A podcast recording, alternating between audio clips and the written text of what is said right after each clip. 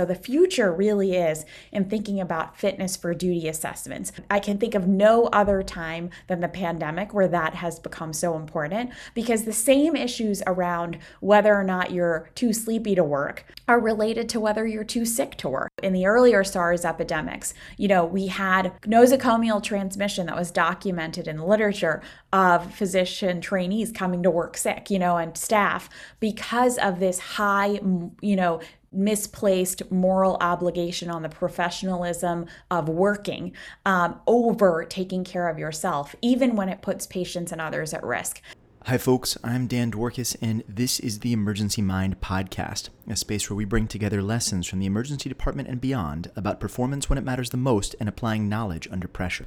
All right, get ready for episode 51, where our co host, Dr. Andrea Austin, dives in with Dr. Vinny Arora. Now, Dr. Austin will introduce Dr. Arora in just a minute, but Dr. Arora is a physician, a scientist, and an absolute treasure trove of knowledge on the subject of sleep and on the subject of sleep and the link between sleep and performance under pressure.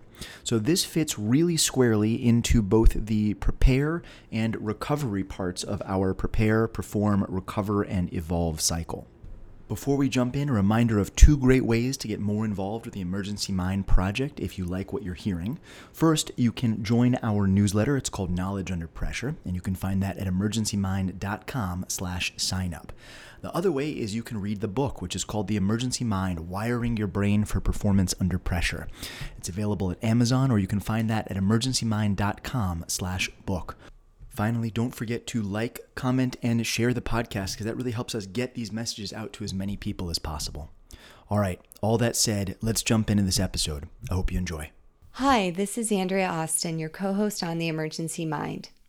I recorded this podcast back in July of 2021 with Dr. Vinny Arora. Dr. Arora is Dean of Medical Education at the Pritzker School of Medicine at University of Chicago. In addition to being a dean, she's also an internal medicine physician and practices clinically as a hospitalist. Dr. Arora is an expert in sleep, or what I would really like to say, the lack of sleep among physicians. While our audience at the Emergency Mind is much broader than just physicians, I think this is a really important conversation because physicians are supposed to be the people that we turn to for the most accurate information about health. And a lot of times, doctors say the right things, but we're not doing the right things when it comes to sleep. Our system is founded and perpetuates sleep deprivation, even though we tell our patients they need seven to eight hours of sleep. This podcast, our community of the emergency mind, is dedicated to improving your performance under pressure. The truth is, we can't get there without sleep. So, buckle in and enjoy this conversation about how we can do better with sleep. Dr. Arora, thank you so much for joining us on the Emergency Mind today. Uh, thank you for having me, and uh, please call me Vinny. Thank you. All right, we'll go ahead and jump right in. So, tell us a little bit about how you got interested in sleep and what your journey's been on understanding how it impacts resident performance. Wow, that question takes me back. So, I um, trained, you know, two decades ago and I am a first generation student of medicine, you know, in my family. And I was at WashU uh, for medical school in St. Louis, and I was on my first rotation on neurology. And I don't think that anyone ever really prepared me for what a call night as a medical student, even at that, that end, was like. And I remember being in the ER admitting a patient with my resident, and it was three in the morning, and I was just exhausted. And I was like, how do you do this? This is so hard. And my resident was like, Didn't anyone tell you this was what it was like? And I was like, No, nobody told me. And that was sort of what what got me interested in this this idea of sleep. And then I revisited this later as a resident, obviously, you know, you know, going through all these different call schedules. Um, I was an intern and I helped design, um, you know, helped give input on one of our call systems in internal medicine. And at that time, we didn't have an 80 hour limit. We also didn't have the maximum shift, um, uh, you know, requirement. Um, and so you just stayed until the work was done. And so, you know, when, you know, a, a good handoff was no handoff. And so you were just there.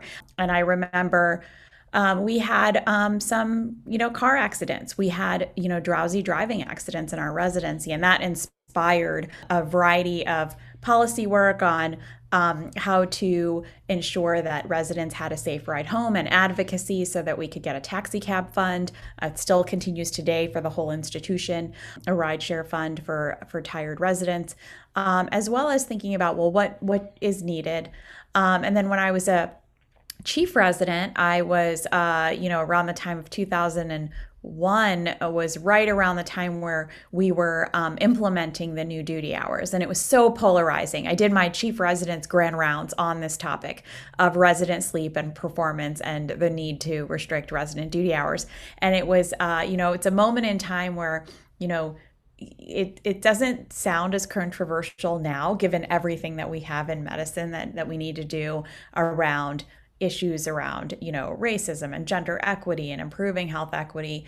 But at that time, this was the the topic du jour, you know, which is how long should residents work and people, you know, the residents on one side and the faculty on the other, um, a variety of, um, you know, opinions in between. And so that's how I got interested in this topic. Um, was really more from a medical educator lens of having to deliver a schedule and then setting up a study you know so how come there was no research and so why why couldn't we do a more rigorous study so i set up one of the first studies looking at um, the impact of a nap schedule to um, allow residents to get a little bit of sleep on those marathon shifts shifts to see how they did that's fascinating so with that that study what did you find out about naps well, it was really interesting. Um, it was actually published alongside an article in about truck drivers, and so we did not call it a nap initially. And so I mentioned that because you know that we we avoided the term nap and t- talked about it as a protected sleep protected sleep period, and we thought thought that was important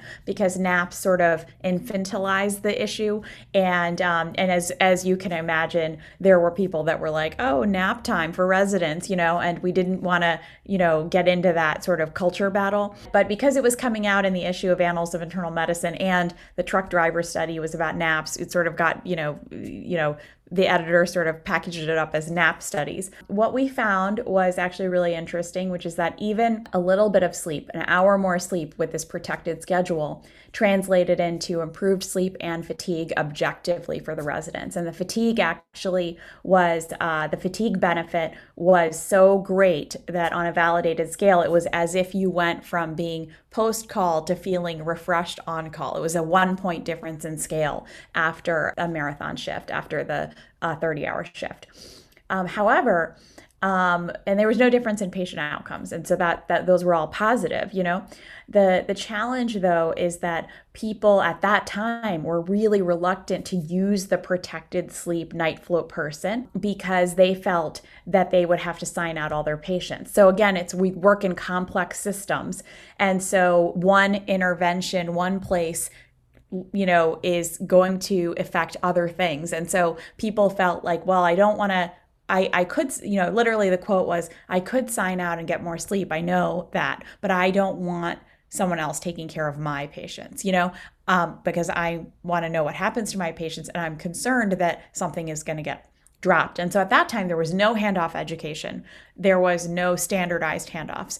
Um, and so what you saw is because we didn't, ha- we hadn't fixed the handoff part of the equation, people were reluctant to use the intervention. So it was only used 22% of the time. However, even though it was only used 22% of the time, we saw this benefit on sleep. So what my thought is, it could have been actually greater benefit, uh, but we just didn't. You know, again, was real world conditions. People are going to, um, you know, adopt interventions, just like taking medications, right? You can have an amazing vaccine for COVID, but the effectiveness of that vaccine in real world conditions depends on people taking the vaccine. And so it's very similar. It was, you know, we had this great intervention, but we depended on people to take it. And if the perception was that my patients were going to suffer or that I was going to miss out, you know, then then of course you wouldn't get the the benefit. Having said that, times have changed, and so this was a long time ago, and I think handoffs have come a long way, culture has come a long way, and and fortunately scheduling has come a long way. So we are moving in a direction that honors these types of um, you know better schedules, if you will, to promote sleep.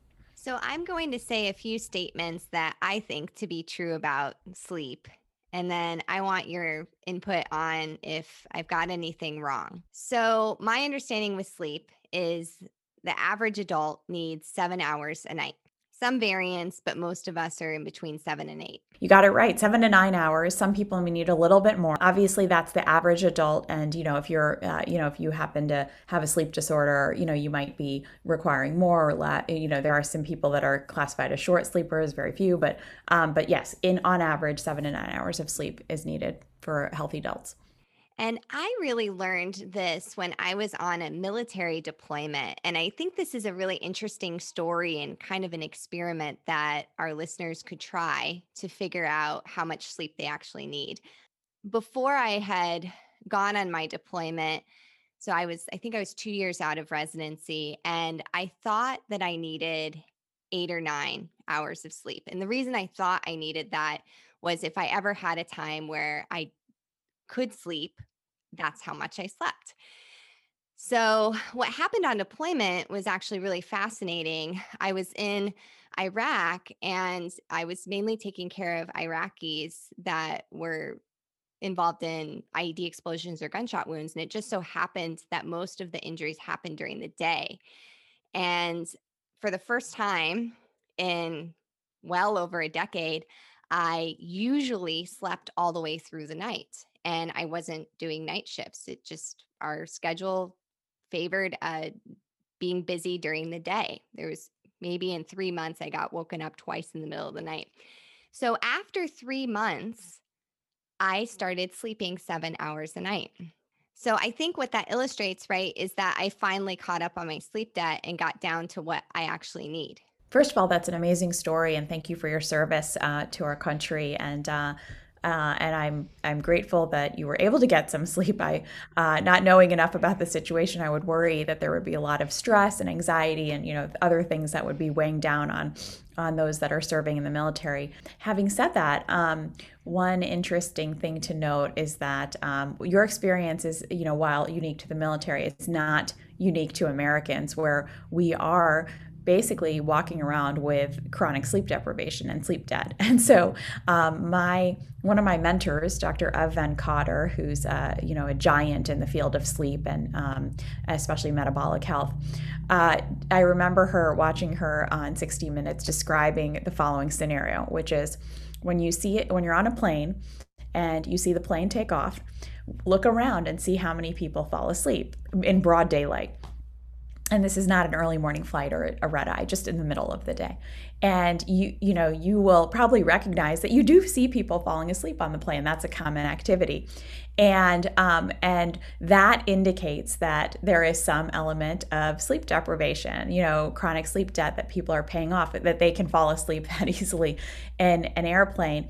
And um, and I would challenge you that there are times when you're bored out of your mind and you'd like to fall asleep but you can't. And so um, and so there is definitely this idea that um, we all have elements of restricted sleep. You know, I mean I'm a parent of young children and so I I don't have the quote unrestricted sleep schedule where I can actually find out when when I would like to wake up. Um, and so so I, you know, when when I'm on the plane or when I can catch catch, catch a little cat nap, I am because I am operating in that in that um, in that sleep debt zone. Um, I know that residency is like that, and I'm sure that elements of people's lives are like that. Um, and that's something that's really important to recognize is that um, people don't realize how tired they are often until they have that first restorative recovery sleep that's unrestricted. You know, so you often hear people being like, "Oh my God, I went on vacation and I got so much sleep," you know, and I'm and often they're they're like, "I was exhausted that first day," you know. So you, it's like you let yourself be exhausted because you were so tired and and um, and running on adrenaline often. Yeah, I had that experience too when I finished my last ICU rotation during residency. it was the hardest ICU month I had ever done, just the hardest calls. You wouldn't get a wink of sleep. And it was Q3, you know, every three days, these really long shifts. And my husband and I got to Maui. And the first three days, I slept 11 hours. Yeah. yeah. And my husband would say, like, the level of, I was so, I was sleeping so deeply that he was honestly concerned at times. Yeah. I was so hard to arouse. And I, I just think back to that time. Um, and I guess what I, what I'm wondering about, and like now you're a dean of a medical medical school and obviously you know you're a leader in medical education mm-hmm we don't allow pilots to do this. You know, yeah. like pilots have mandatory rest. We would never get on a, a, a cross country flight allowing a pilot to have been up for 30 hours, but it is a very routine thing that if you are a trauma patient rolling into a trauma bay at seven in the morning, your trauma surgeon may have been up all night. How did we get here and where are we going? Yeah, no, that's a great question. And uh, just a note about your 11 hour sleep, which is magical. Um, you know, uh, recovery sleep is is deeper sleep. That's when you get that deeper sleep and you get the restorative sleep.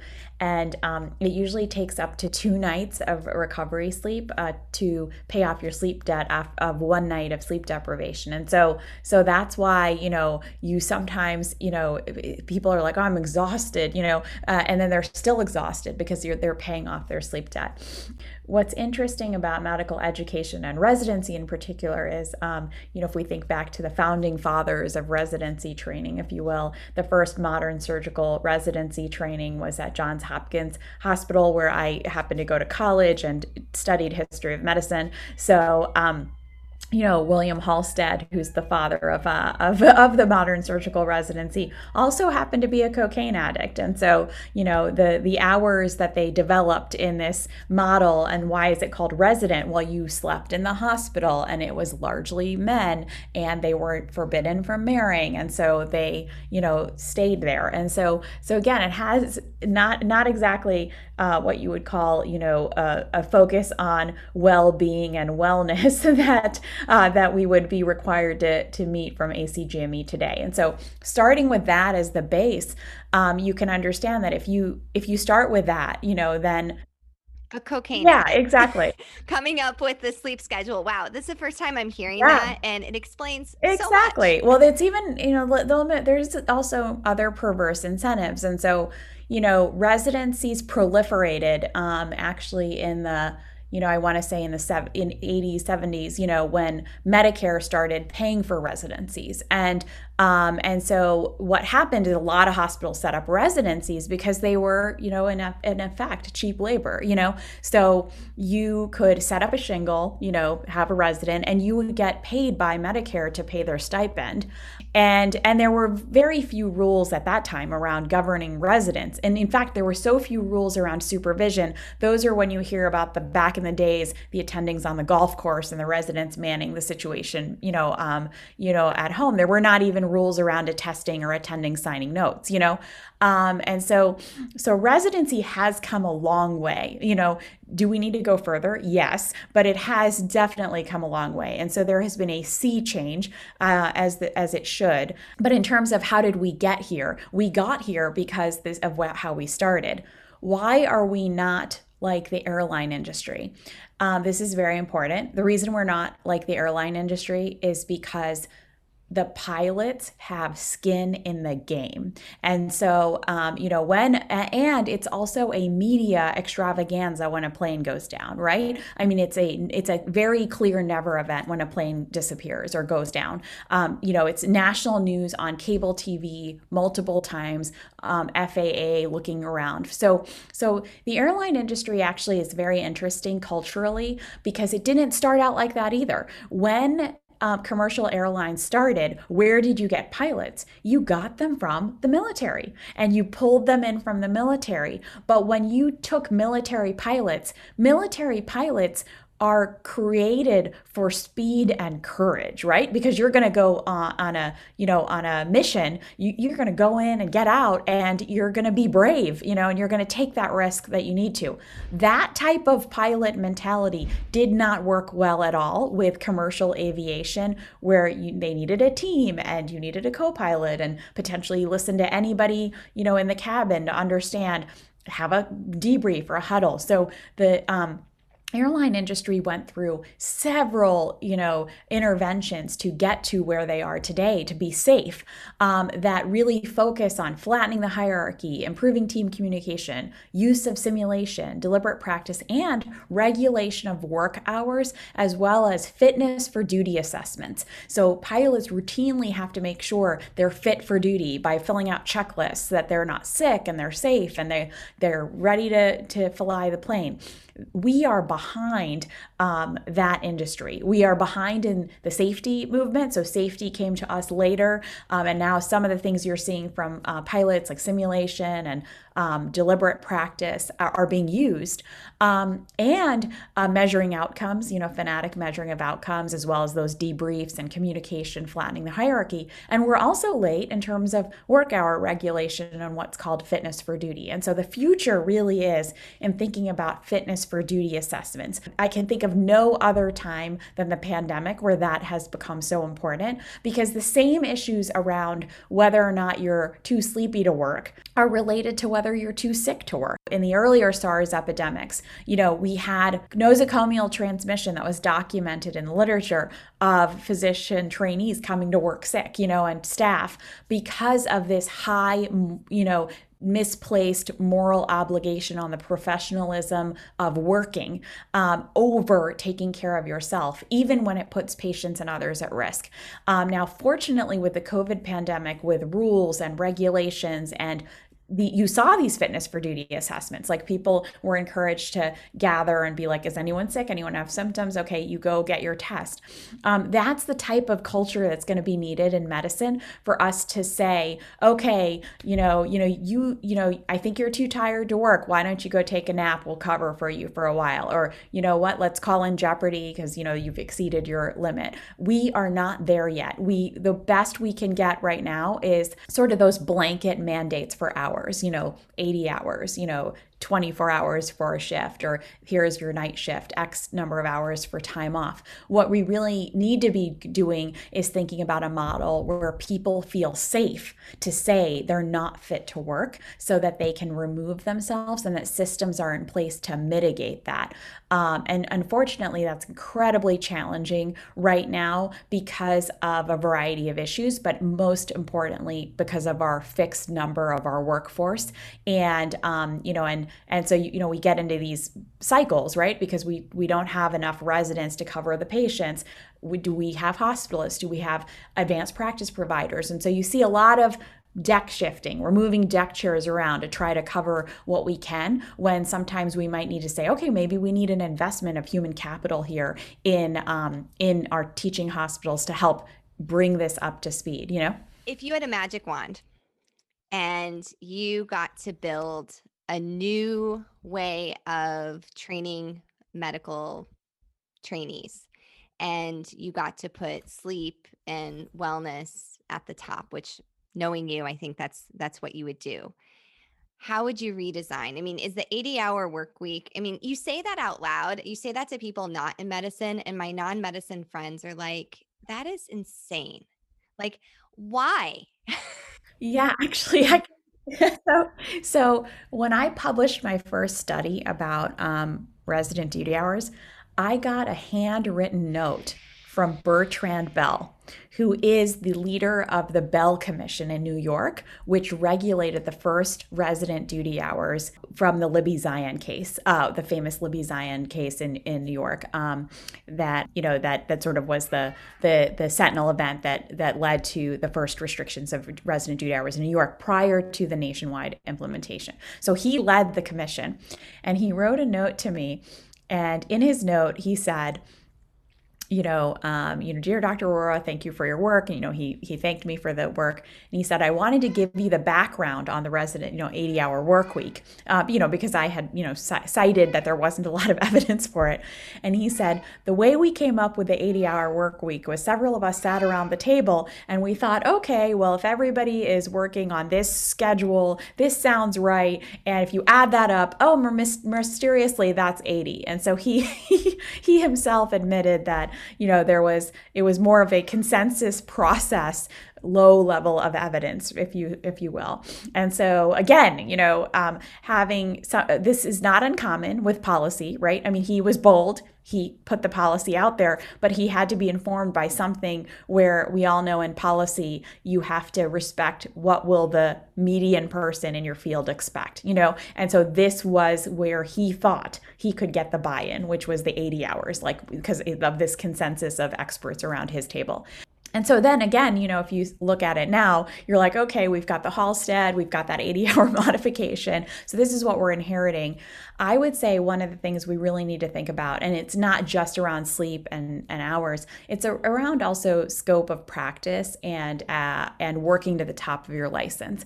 Um, and so I would say one of the things to think about is, you know, how do you build in the learning, you know, making sure the environment is conducive to learning, as well as making sure that residents are um, learning and delivering care the best they can um, under supervision, you know, getting the feedback that they need, and also being respectful of the fact that they are people as well. Having said that, I am also sensitive to one key thing, which is that um, the reality of medical practice today in many areas is around sleep disturbed sleep and around you know um, around not having those well-being supports that some of our residents have currently. And so so we can't you know really about it's about moving the field as opposed to moving just training. And so I would say we've got to move training, we've also got to move the field. Otherwise, you'll just end up with this backlash from the faculty being like, well, that's great that the residents all have this, you know, lovely schedule, but what about when you're a fellow or faculty? What then? So so my thought is, you know, the field has to move together. Um, we've got to really first prioritize in a resident schedule what are those activities that matter most. And then also think about, you know, what is it you know how how do you also figure out using the system that you have what makes sense to cover the patient care that's needed? And so leveraging only residents for patient care is not going to cut it in today's current environment. And so how do we how do we build in those supports whether it be advanced practice providers hospitalists other clinicians teamwork? You know we've got to have everybody working at the top of their license and I would say one of the top burdens I hear from residents today um, is often doing low level um, work that doesn't relate to their learning or to their practice that could be done by somebody else. And that's actually an opportunity for for jobs in in a community. And so what are those other jobs that could support? Now of course the challenge is this requires an infusion of money and um, investment that not only would have to be made on the part of you know hospitals but also on the part of those that pay for care. And so that's really one of the biggest current policy challenges is how do we pay for training and how do we pay for care um, in teaching hospitals in particular? Wow. I mean, these are just, this is so wonderful to have you on. I just want to highlight a couple of things with some recent examples. I love what you're saying about we can't just focus on the medical trainee and we have to look at the whole system. And I was actually having lunch with one of my trauma surgeon friends. And I said, Hey, you know, how much do you, on a bad week, tell me your bad week, how many hours do you think you work? And she said, mm, Probably 120. Yeah, exactly. I I get what you're saying that if if mm. we create this, you know, kumbaya, everything's awesome during residency, 40 or 60 hour work week, and then they're expected to go out and work 120 hours. How would you do that if you didn't have that experience in residency? Right, you'd be expecting you you would be setting up people to fail. And actually, I would say um, currently there's some concerned that the focus with medical students, you know, are they set up for currently working in our current environment? You know, because I, I would say ob- obviously the groups that are most focused on well-being and, you know, in fact teach me about well-being are are the most junior people in our system. And we not only have to learn from them and help help, you know, help them, you know, get through their experiences eh, as learners, but we also have to deliver on on the expectation of what work is like. And so, um, you know, while it's an academic exercise for us to think about how, what it should be. There's the reality of the fact that it's a surge day in our ER and there's patients to be admitted. As a community with our focus on health equity, you know, go to meet our patients with the resources that we have today. Um, and so, you know, one question is, you know, are we equipped to to do what we need to do for the patients? I always have to think about the patients at, at the center. And so, if you start with that, if you start with not only what do the residents and students need, but what do the patients need, right?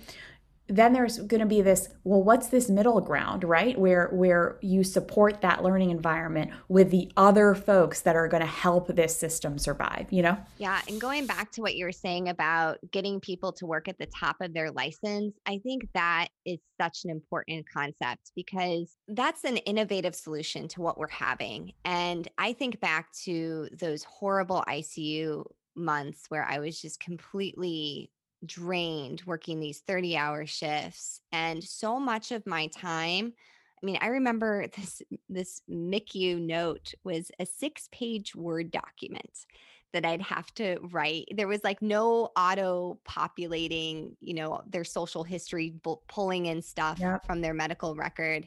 And I mean, that was a ridiculous use of my time, a ridiculous use of my time looking back on it. And and what you're saying is, you know, if I could have gotten 45 minutes of shut eye at some point in that 30 hours it would have made a huge difference and and it honestly makes me physically ill when i think back to that because that hospital was about 10 or 12 miles north of where I live. And, you know, I live in Southern California. The traffic's terrible. And I definitely fell asleep behind the wheel. And I just think about how awful that is. It's so awful. To address your first point, I always say the goal is not to make people work harder; it's to make them work smarter and um, and in, in, this situation, especially with uh, with um, you know with residents and faculty, all all clinicians in our in our practice, you know, there's stupid things about the EHR that can be fixed. So we have a program we created called What to Fix to crowdsource those fixes, so that we can make people work smarter, especially as they work from home and work remotely. You know, how can we take out any of the administrative burdens that they face? And similarly we you know we've hired some patient care navigators um, to help with discharge. You know we, we really need to expedite discharge. And if everything falls on that intern to schedule appointments in the community. I mean, you know, you don't you don't need an MD to schedule an appointment. And in fact, the person who might be most equipped to schedule that appointment in the community is one of our staff who lives in the community. Does does that make sense? And so, um, and so we are working very hard to figure out how to offload some of those tasks to other folks to not only improve the learning environment, but also to improve the the speed and efficiency and quality of which we are treating our patients. And so there's win wins there, you know? And similarly, there's a lot of waste in this system where if we can pull it out and either eliminate it altogether because it's administrative or um, help help support people with people who are experts at insurance or pharmacy to do the, the things that need to be done regarding prior auth or etc you could actually get really really far. And and that actually could help. And one other interesting note about the sleep issues is let's talk about paging right? So there's so many things in a hospital where it's like renewal of tylenol orders. That should never wake anyone up right? That's a never event in my book you know? And so we've done a lot of work to improve physician nurse communication and what's the what's in it for for the physicians? It's the you're not going to get paged at night. You're going to get fewer pages. And we've looked at time motion studies. Every page right is you know 3 to 5 minutes out of your day. And if you can reduce pages by you know on a surgery service you know you can reduce those pages through, through touch bases and better rounding and communication systems so the nurses have the plan of the care and they don't need to page. Nurses are not only satisfied the residents are satisfied they actually get an hour back in their you know so you're more likely to get home on time uh, more li- likely to read or make it to conference and the patients are satisfied because they say everybody's on the same page and they are able to leave the hospital faster so here are just some examples of ways in which we can um, where, where I'm talking about re engineering and redesigning the work so that it not only benefits the learner, but it also benefits the patient and the staff. I love all these systems issues, and it sounds like you work in such an innovative place, and I'm sure that has large part to do with with your efforts. Thank you. Well, it's a great place, but we have we have problems like everybody else does, right? And so a lot of it is maintaining that sense of um, of I can do better for all of us. We can all do better, you know, and so coming into it. And this is where you've got to, you know, burnout. When burnout becomes rampant, people don't see the solutions. And so that's the challenge. Yeah, and the other thing I want to hit on uh, before we move on to another topic topic as we're closing out is what you've said over and over again is this is at the center of this is the patient what I want our listeners to take away, and when you're talking to your friends outside of medicine, as we're trying to make some of these changes and we need public buy in for some of the changes that need to happen, is this is not about making just about making the lives of doctors better. When you make the life of a doctor better, you're making the healthcare system better for patients. And I think that's where we need more alignment that we are actually so interconnected and that the having a doctor it, a patient should not have to sit there and worry as they're going you know into surgery has my surgeon you know have they had any sleep? This is a tricky one right? Because again it's access to care right? So if you're if you're in a um, car accident in southern illinois and you need brain surgery you need that operation. And, you know, if somebody is being woken up, you're going to want them woken up in the middle of the night. You're not going to want to be, there is no other brain surgeon in that area. And so now you get the system issues, right? Which is the macro system is that we have maldistribution of specialists and a shortage in a lot of areas. Somebody's schedule um, of a specialty in an urban area may be very different than all of rural America, and I'm I'm really sensitive to that because we often don't think about those areas where there is no coverage, there is nobody behind you to take call. It's just you, you know, and um, and that's why a lot of young people, for a variety of reasons, don't want to go to those types of practices. Many of them are choosing to affiliate with hospitals and bigger groups. You know, certainly a great example is, you know, um, centers for excellence for cardiac surgery or for cardiac catheterization. As you know, you know, it's people say it's better to get to the place that that has the has the resources that you need as opposed to the place that doesn't. And so you might in sometimes bypass a hospital to go to a place where you can get the, the necessary treatment. That may be very hard in certain areas you know of the country but perhaps there's still treatment protocols that allow for those things to occur for a stabilization and then move. But but at the same time we have to accept that in our current health system we do not have the um, we currently do not have the right geographic distribution of what we need for our healthcare workforce. And we also are going to be suffering from critical shortages in areas. Um, and it's not just in primary care. There are there are going to be specialty shortages as well. And um, and so it's going to require some thinking about our workforce strategically from a national level for that to occur. And I know AAMC and other groups are thinking about this, but unfortunately, it's a lot of it does fall on advocacy as well because because it's investment. It's an investment in funding for training programs and for schools and for um, retaining people where they are.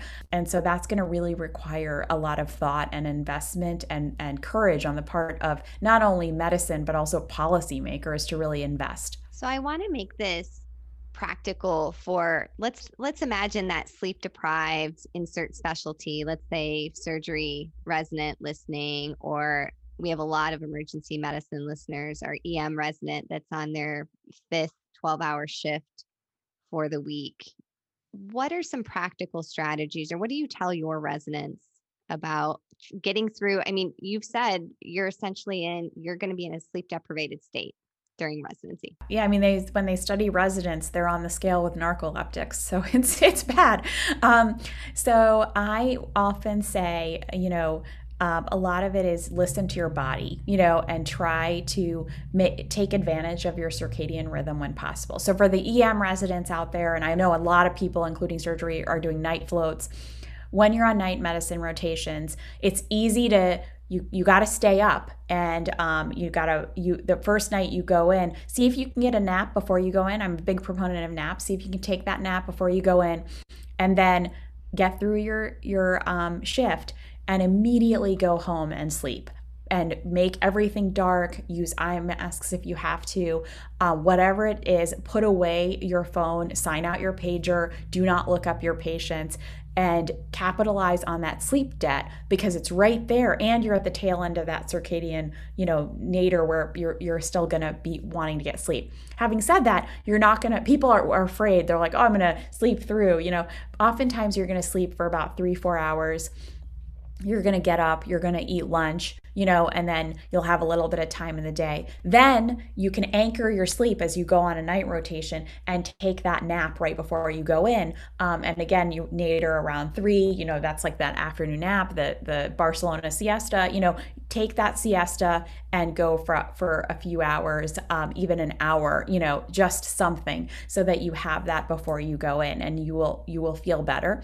Um, so so one is see what you know, anchor your sleep. Try to sleep at the same time time every day start a routine even as crazy as night float sounds or night night shift sound.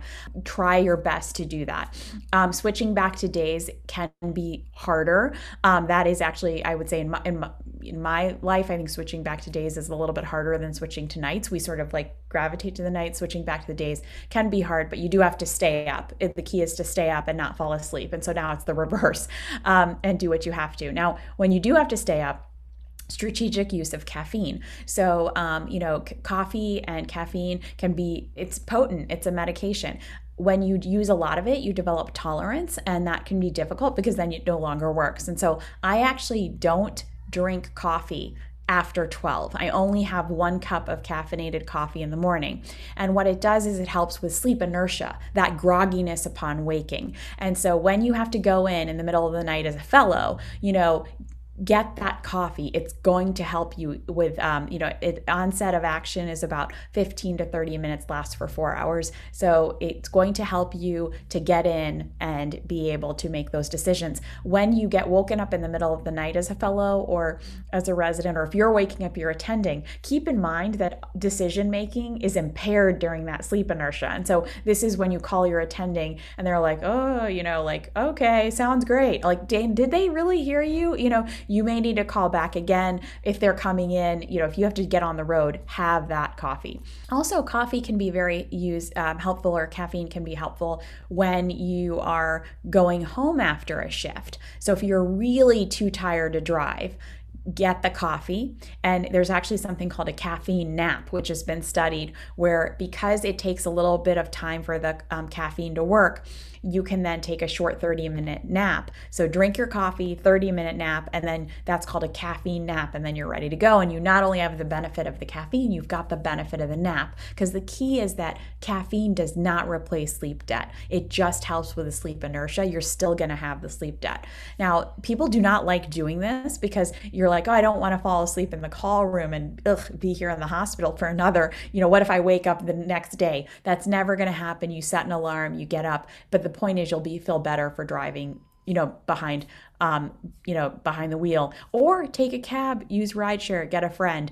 Um, oftentimes friends are very very helpful. They're going to see when you're tired. You're not going to see when you're, you're tired. So studies show that we're very bad at assessing our own sleep deprivation um, and micro sleeps. You know, that's what causes drowsy driving. And so if you see a friend who is falling asleep in conference and is about to get behind the wheel, you say, hey man, you should take a cab. Or, you know, why don't you you know, wait here, get let's grab some coffee, take a nap, you know, or, and then I'll wake you up in 30 minutes so that you'll go home. So, um, so I want to say this is about being a team, and we protect each other as healthcare workers, and that's going to be what what gets us through the day. And so I often those are the three biggest things I, I suggest, which is um, sleep scheduling, optimizing your environment at home as, as much as possible. I mean, I, you know, it's very hard to have kids.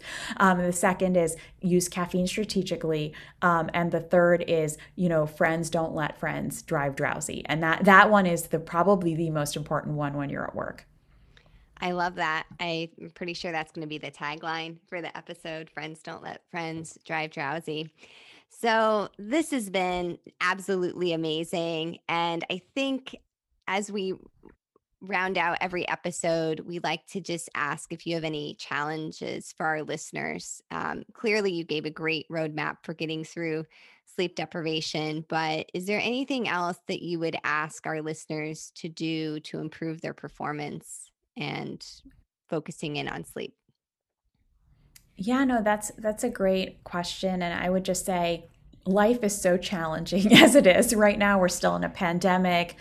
I am, you know, I, I'll be honest, like I I'm having these doom scrolling, you know, tendencies again, you know, where it's very hard to not look at technology at night. Um, so we didn't talk about technology at night. And as healthcare workers, as physicians, we are linked to technology. We've got that pager, we've got that phone, we've got our, you know, our EHR on our phone, um, our email. And I would say my challenge to all of you is unplug at least at night. Um, so see if you can try to unplug at night so you can get better sleep. Um, we we had a Twitter challenge called the I Rest Challenge where people were challenging each other to literally um, you know put put away their phone and not be on social media you know after a certain hour at night and and it worked. I mean, people were getting much better sleep, and so um, so that's my personal challenge to all of you. And then obviously, um, we have big challenges ahead of us in medical education. And so when you're working with trainees, for those of you listening, you know, listen, understand, um, lead with empathy, um, and highlight that you know what what we went through is not necessarily what worked and that's what we need to get get around our get our heads around it, especially for our uh, for the attendings out there listening. Wow, I have to say this was a mind-blowing episode for me and to hear that a lot of how we structured resident work hours was inspired by somebody that was addicted to cocaine and then consensus guidelines of a bunch of guys around a table you know, it's just one of those things that eh, this is why I love going back to history because we have to understand how we ended up here. And I think anybody listening to that would be like, that's a horrible way to make decisions.